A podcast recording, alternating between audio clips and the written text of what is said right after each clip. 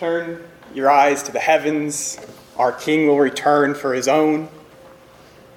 Every knee will bow, every tongue will shout, all glory to Jesus alone. You guys can be seated. Is this thing on? Okay.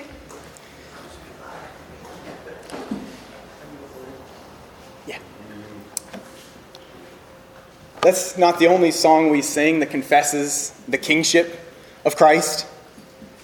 Did we in our own strength confide, our striving would be losing. We're not the right man on our side, that man of God's own choosing. You ask who that may be? Christ Jesus. It is He, the Lord of hosts, His name, from age to age the same, and He must win the battle. High King of heaven, my victory won. May I reach heaven's joys, O bright heaven's sun. Heart of my own heart, whatever befall, still be my vision, O ruler of all. All hail the power of Jesus' name. Let angels prostrate fall. Bring forth the royal diadem and crown him Lord of all.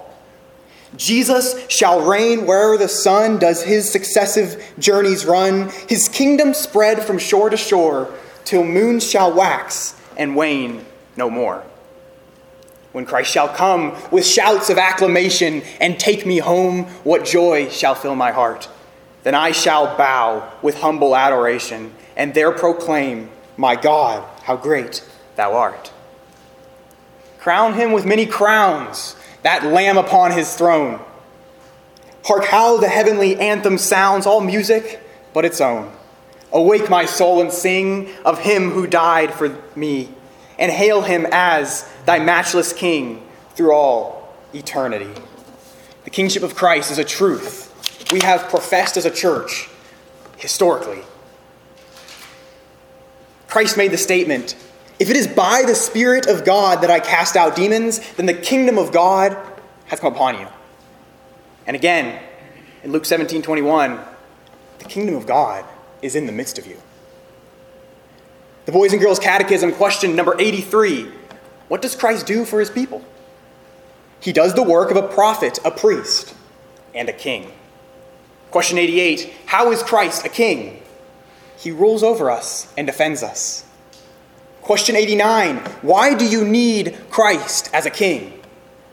Because I am weak and helpless. The 1689 Second London Baptist Confession, chapter 8, paragraph 9. The office of mediator between God and man is proper only to Christ, who is the prophet, priest, and king of the church of God, and may not be either in whole or in any part thereof transferred from him to any other. Stephen Lawson once said, There is no authority outside of the Lord Jesus Christ. Abraham Kuyper there is not a square inch in the whole domain of human existence over which Christ, who is Lord over all, does not exclaim, Mine. Which brings us to our passage today. If you would open your Bibles with me up to Psalm 110.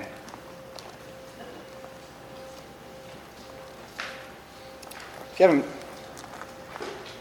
figured it out, we're going to be talking about the kingship of Christ today and his rule and reign over everything. How he is supreme. He is King of kings and Lord of lords.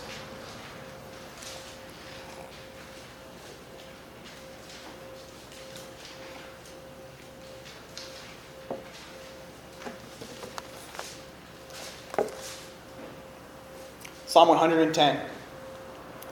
The Lord says to my Lord, Sit at my right hand until I make your enemies your footstool. The Lord sends forth from Zion your mighty scepter. Rule in the midst of your enemies. Your people will offer themselves freely in the day of your power. In holy garments, from the womb of the morning, the dew of your youth will be yours. The Lord has sworn and will not change his mind. You are a priest forever, after the order of Melchizedek. The Lord is at your right hand. He will shatter kings on the day of his wrath. He will execute judgment among the nations, filling them with corpses. He will shatter chiefs over the wide earth. He will drink from the brook by the way. Therefore, he will lift up his head. Let's pray. Heavenly Father, we thank you. We thank you that, that you have exalted your Son and crowned him as, as Lord of all. That we, by grace, are bought and purchased and put into a kingdom that is everlasting. That we are, are bought by a king whose dominion is forever. Though all the, the kings of this earth may wax and wane, though all the kings of this earth will, will perish, our king remains forever. Help us this morning, Lord, to see that truth as it really is, and to put our full confidence in the King of Kings and Lord of Lords. To not rely on men in whom is the breath of life, but to rely completely on the firstborn from the dead, who is exalted over all, who will one day destroy death, and as it's defeated forever, we will reign with him in eternal life.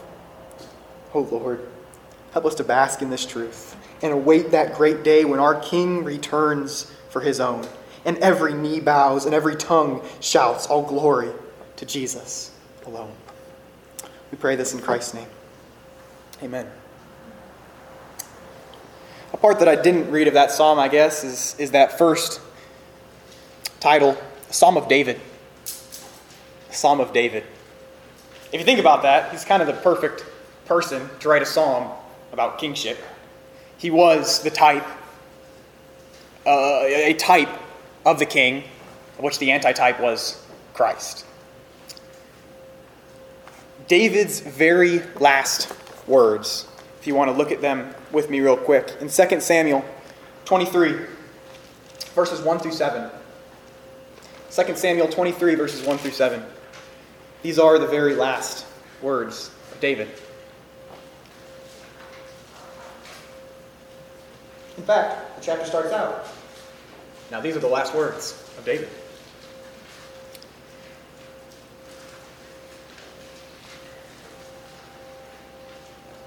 The oracle of David, the son of Jesse, the oracle of the man who was raised on high, the anointed of the God of Jacob, the sweet psalmist of Israel. The Spirit of the Lord speaks by me, his word is on my tongue. The God of Israel has spoken, the rock of Israel has said to me, when one rules justly over men, ruling in the fear of God, he dawns on them like the morning light, like the sun shining forth on a cloudless morning, like rain that makes the grass to sprout from the earth. For does not my house stand so with God? For he has made with me an everlasting covenant, ordered in all things and secure. For he will not cause to prosper, for, for will he not cause to prosper all my help and my desire? But worthless men are like thorns that are thrown away, for they cannot be taken with the hand.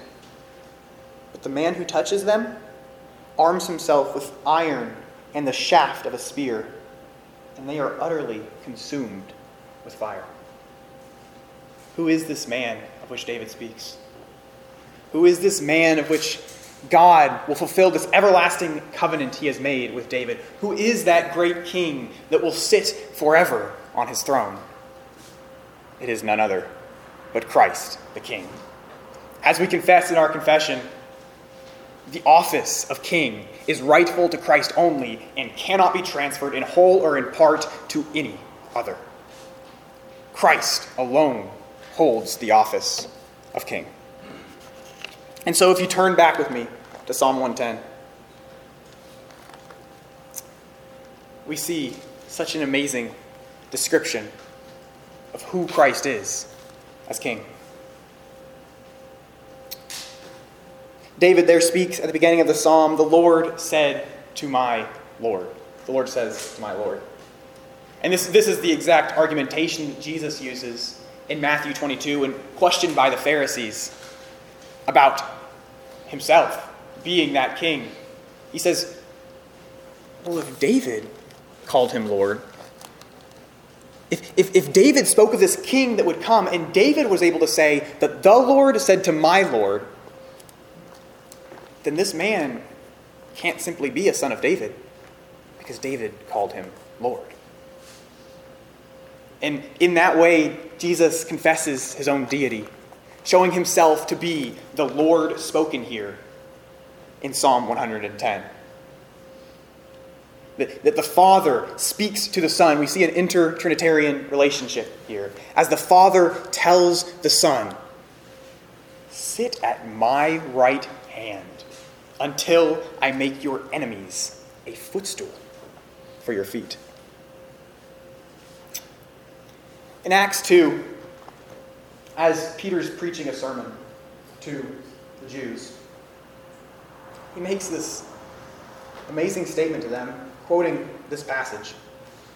Speaking of Christ in verse 34, he says, he says this. Actually, I'm going to go back to 32. This Jesus God raised up, and of that we are all witnesses. Being therefore exalted at the right hand of God, and having received from the Father the promise of the Holy Spirit, he has poured out this that you yourselves are seeing and hearing. For David did not ascend into the heavens, but he himself says, The Lord said to my Lord, Sit at my right hand until I make your enemies your footstool. Let all the house of Israel, therefore, know for certain that God has made him both Lord and Christ, this Jesus whom you crucified. What a statement, first of all, to Israel, as they had just nailed the Lord of Lords and King of Kings to the cross. They had just nailed the God of the universe to the cross. And now the statement of, is made that that one whom they rejected, the Father whom they claim to worship, has exalted and placed in the highest honor. What's the message? The message is you better get right with him because the one you just nailed to the cross is ruler and judge over you. From the statement in Acts 2, we see the timing of when Psalm 110 takes place. Psalm 110, the beginning of it at least, took place as Christ was exalted 40 days after, after he rose from the dead. That, that exaltation from the Father seated him at God's right hand so that he would sit there and wait as his enemies are being made a footstool for his feet. he was exalted as a man. He, he, oftentimes, when we think of Christ as king, we, we almost create this separate thought in our mind, as if, as if you know, he was, he was man when he was here, and now he's just this almost distant king. But, brothers and sisters, Christ is a human king.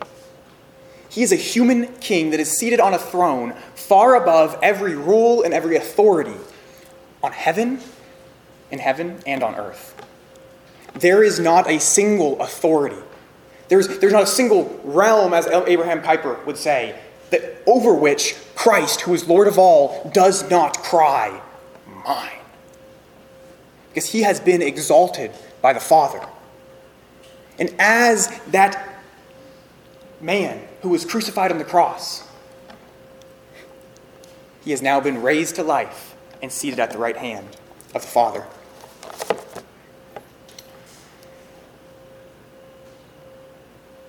In Ephesians chapter 1, Paul has that very amazing exclamation of, of just the wonders of Christ. Within that explanation, he tells us the reasoning for which he bows before the Father. What is his reasoning? This, this passage contains, alludes to, Psalm 110. And he says, I'm trying to figure out where I want to start. Yeah, starting in verse 15 of chapter 1 of Ephesians. For this reason, because I have heard of your faith in the Lord Jesus and your love toward all the saints, I do not cease to give thanks for you, remembering you in my prayers, that the God of our Lord Jesus Christ, the Father of glory, may give you the spirit of wisdom and of revelation in the knowledge of him having the eyes of your hearts enlightened, that you may know what is the hope to which he has called you, what are the riches of his glorious inheritance in the saints, and what is the immeasurable greatness of his power toward us who believe, according to the working of his great might, that he worked in Christ, when he raised him from the dead and seated him at his right hand in the heavenly places, far above all rule and authority and power and dominion, and above every name that is named, not only in this age, but also in the one to come. And he put all things under his feet, and gave him as head over all things to the church, which is his body, the fullness of him who fills all in all. When did that happen? It happened when Christ was exalted. The Father exalted him to a name that is above every name. He put all things under his feet. And then you even see the church brought in. That through Christ as our head, we benefit. Paul tells the Corinthians, all things are yours, whether Paul or Apollos or Cephas or things present or things to come. They're all yours because you are Christ's and Christ is God's. And so, through the kingship of Christ, we, the church, receive great benefits. Just as the Catechism asks, what does Christ do in his role as king? Well, he rules over us and he defends us. Christ is the great protector of the church. And we have as a sure and steadfast hope of our soul that all things will be put under the feet of Christ. That he is seated at the right hand of God, which is a pledge to the fact that there is not one thing that will be left that is not under Christ's feet. The last enemy there to be destroyed will be death.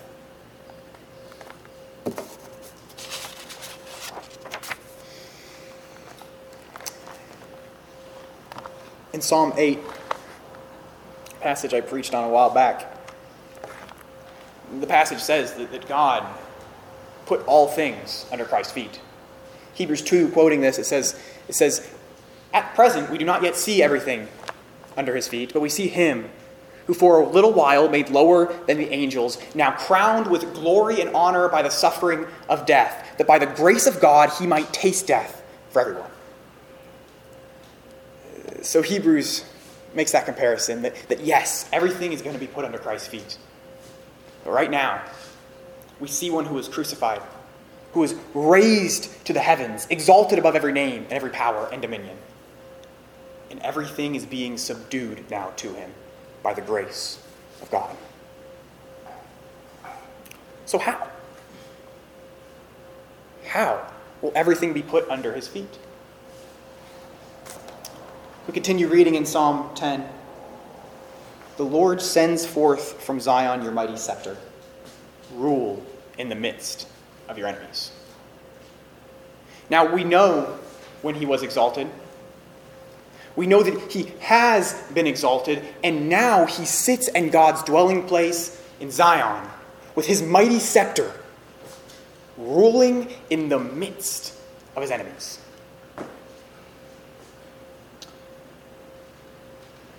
Psalm 45, that, that great wedding psalm of that, that bridegroom leaving his chamber, it says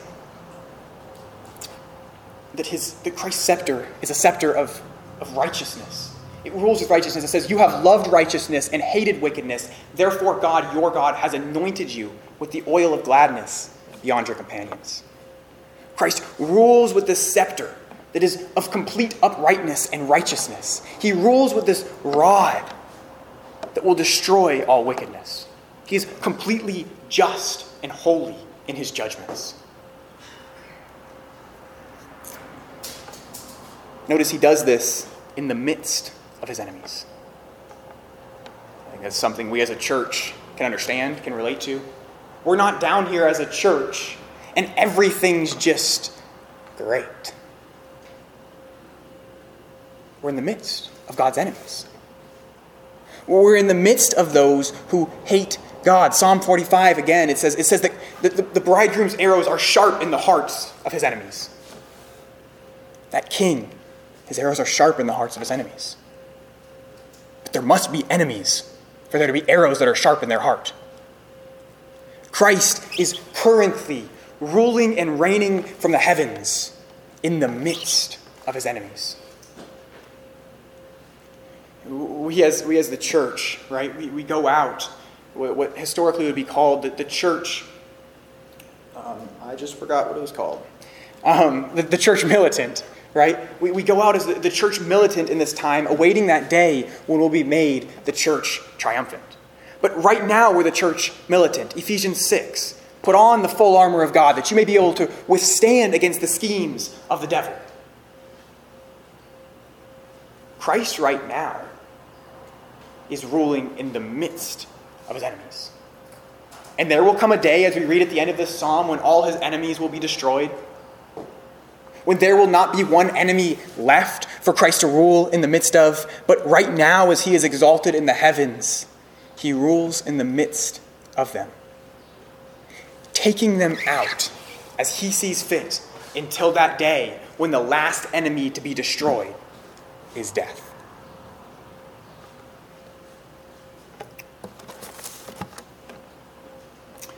Verse 5 continues to describe how Christ makes his enemies his footstool. It speaks of this, this day of Christ's wrath. Now, contrary to the, the day of power spoken of in verse 3, right? Christ right now is in power, but the day of his wrath is yet to come. There is coming a great day of judgment. A day when that king will return with a trumpet call and a cry of command. A day when that king will come and destroy all his enemies. He will shatter kings on the day of his wrath. He will execute judgment among the nations, filling them with corpses. He will shatter chiefs over the wide earth. He'll drink from the brook, by the way. You just heard Psalm 2. Why do the nations rage and the peoples plot in vain? The kings of the earth set themselves, the rulers take counsel together against the Lord and against his anointed, that is Christ, saying, Let us burst their bonds apart and cast away their cords from us. But he who sits in the heavens laughs and holds them in derision. Then he'll terrify them. He will terrify them. That psalm ends Therefore, O kings, be wise. Be warned, you rulers of the earth. Kiss the son, lest he be angry. Pay homage to the son, lest he be angry. And you perish in the way. Why? Because the most exalted and most glorious, the, the, the king of this earth, who, who has the most power on this side of heaven, is nothing in comparison to the King of Kings and Lord of Lords. The, one who has all the people under him that anyone could imagine on this earth is nothing compared to the one whose people offer themselves freely on the day of his power. He is nothing in comparison to the one who will come with thousands of his holy ones and execute judgment on all of the ungodly who do such ungodly things. The king seated at God's right hand is far above any king or ruler or authority on this earth. There is none that can compare with his majesty. Look at, look at verse 6. You see that he's executing judgment among the nations. He's shattering chiefs over the wide earth. There is not a single place that is hidden from the omniscient king. There's, there is nowhere they can hide. There, there are people in Revelation who are crying out, Let the rocks fall on us. Let us hide from the wrath of God. Can they do that? No because this king will return in judgment and he will be triumphant. He will judge justly. And that just judgment requires the death of the wicked. That just judgment requires that he take care of all evil and wickedness.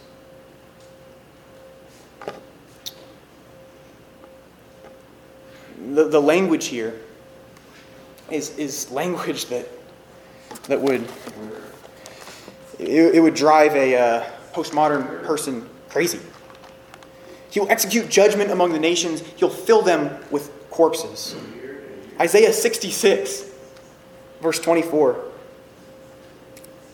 Speaking of us on that great day, it says, They shall go out and look on the dead bodies of the men who have rebelled against me. For their worm shall not die, their fire shall not be quenched, and they shall be an abhorrence to all flesh. There's coming a day when Christ returns, when, when, when the church in victory with him will go out and look upon his victory. They'll look upon the dead bodies, the foes of their Lord, and see that wickedness is done. That all those who rebelled against the King of Kings and Lord of Lords could not stand on that great day. That they had no chance against the sovereign King of the universe. That, that all their endeavors, all their might were nothing in comparison to Christ. There's this prophecy in, in Zechariah. Um, and what we see in that prophecy is, is we see these, these four horns and we see these four craftsmen. And somehow, in that prophecy, the four craftsmen defeat the four horns. How? How do these humble craftsmen who have nothing but hammers defeat these, these mighty kings pictured as horns? The craftsmen were building the temple of God. The craftsmen had God's bidding on their side. And so, the, those, those humble craftsmen who were building up the temple of God overcome the might of these four kings. And that is exactly the way the church works. We trust in our sovereign King. We trust in the Lord of Lords and King of Kings because he is the one who will shatter kings on the day of his wrath. He is the one who will execute judgment among the nations, filling them with corpses. He's the one that shatters chiefs over the wide earth. This last verse of this psalm in Psalm 7, or verse 7, Psalm 110, says, He will drink by the brook by the way. Therefore, he will lift up his head. We, we have this, this picture of our great king as, as he fights the battle, as he goes out to win, as he's trampling over kings and crushing chiefs, as he's completely destroying the heads of the wicked. He takes but a second to refresh himself. He takes but a second to take a sip by the stream that he's walking by as he goes out victoriously. He refreshes himself and he continues to fight. That is a beautiful picture of the humanity of Christ as King. That even as he's coming in glory with 10,000 of his holy ones fighting beside him, and they go out to win this battle of which the other side has no odds, no chance. That's a weird way to say that. The other side has absolutely no chance. And Christ takes a little refreshment from the stream as he fights. He drinks from the brook, by the way. The result after all this is accomplished, after the foes have been defeated, after victory is won, he lifts up his head. He lifts up his head in victory. The battle is accomplished. The wicked are no more. Death is defeated, and Christ lifts up his head. I forgot to turn my drum set off. That's what that was.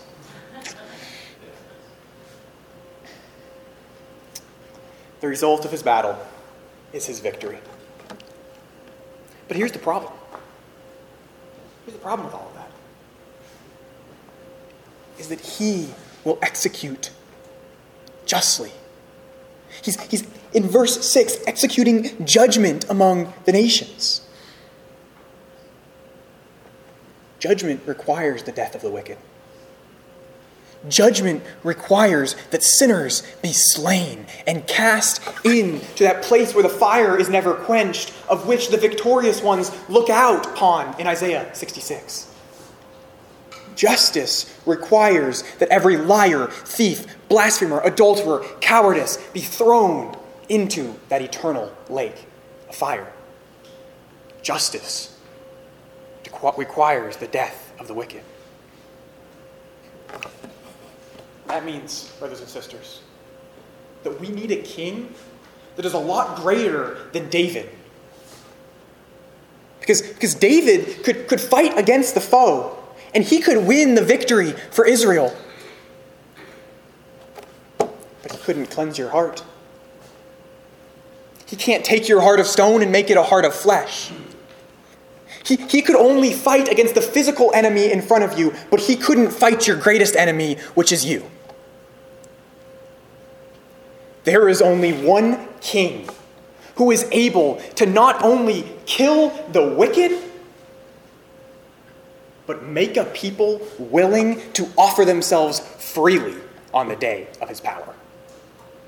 There is only one king who can kill that enemy which so rules over the people of this world that is, sin. There is only one king who can and will destroy that greatest and last enemy, death, forever. There is only one king who can accomplish that victory of which we will be able to, as his people, sing, Death, where is your victory? O grave, where is your sting? Because, brothers and sisters, the sting of death is sin, and the power of the grave is the law. But thanks be to God who has given us the victory in Jesus Christ. And so we have a great king who rules over us and defends us. A king who destroys the wicked justly and yet is able to be just and the justifier of those who have faith in him a king who is able to make a people willing and ready to fight on his side, although they were enemies with him.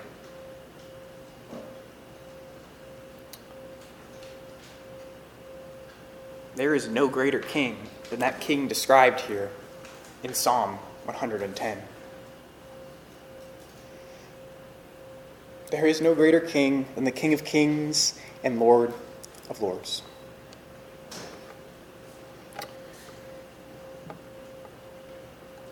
Next week, we're going to discuss verses 3 and 4. Probably noticed I skipped over them today. We're going to discuss the high priesthood of Christ. We're going to ask that question how is it that this great king is able to make a people holy and willing to offer themselves freely? How, how is it that this, this king doesn't just destroy all of us? A king so mighty, a king that hates wickedness so much, a king whose, king whose arrows are so sharp in the heart of his enemies. How are we not his enemies? Because the Lord has sworn and will not change his mind. You are a priest forever after the order of Melchizedek. And so, today as, as, as we behold the great kingship of Christ.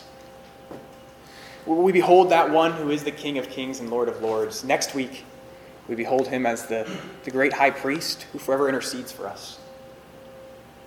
The high priest who has made that great sacrifice that allows sinners like me and you to be made right before him.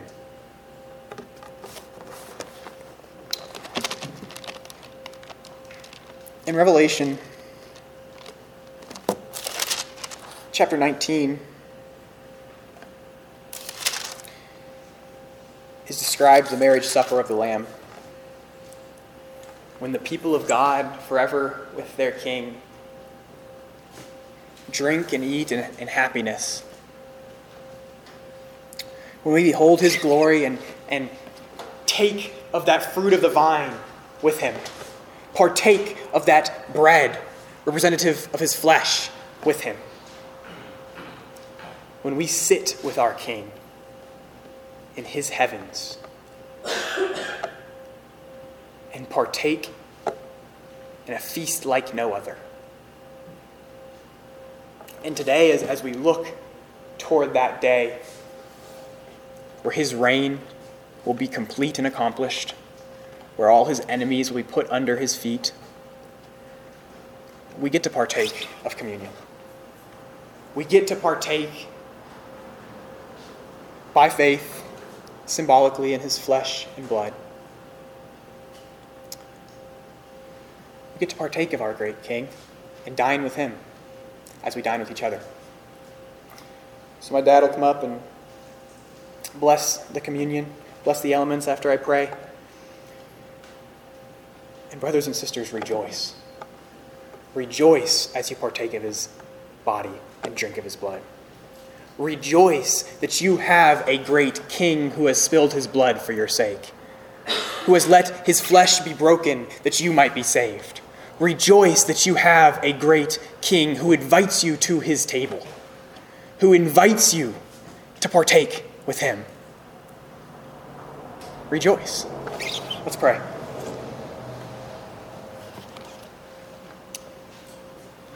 Heavenly Father, we thank you that you have sent your Son as that great King. We thank you that he rules and reigns justly that we don't have to be, be weary as we do with men of this earth, that he will do something that is unrighteous or unjust, but that we have security in his truth. We know that everything he does is done in justice, that he executes judgment righteously, that he will ride out victoriously. Help us to trust wholly in this great King. Help us to, to not rely on our own strength but, but to know our weakness, to know that we truly are weak and helpless, that our only strength is found in Christ, our strong and mighty King.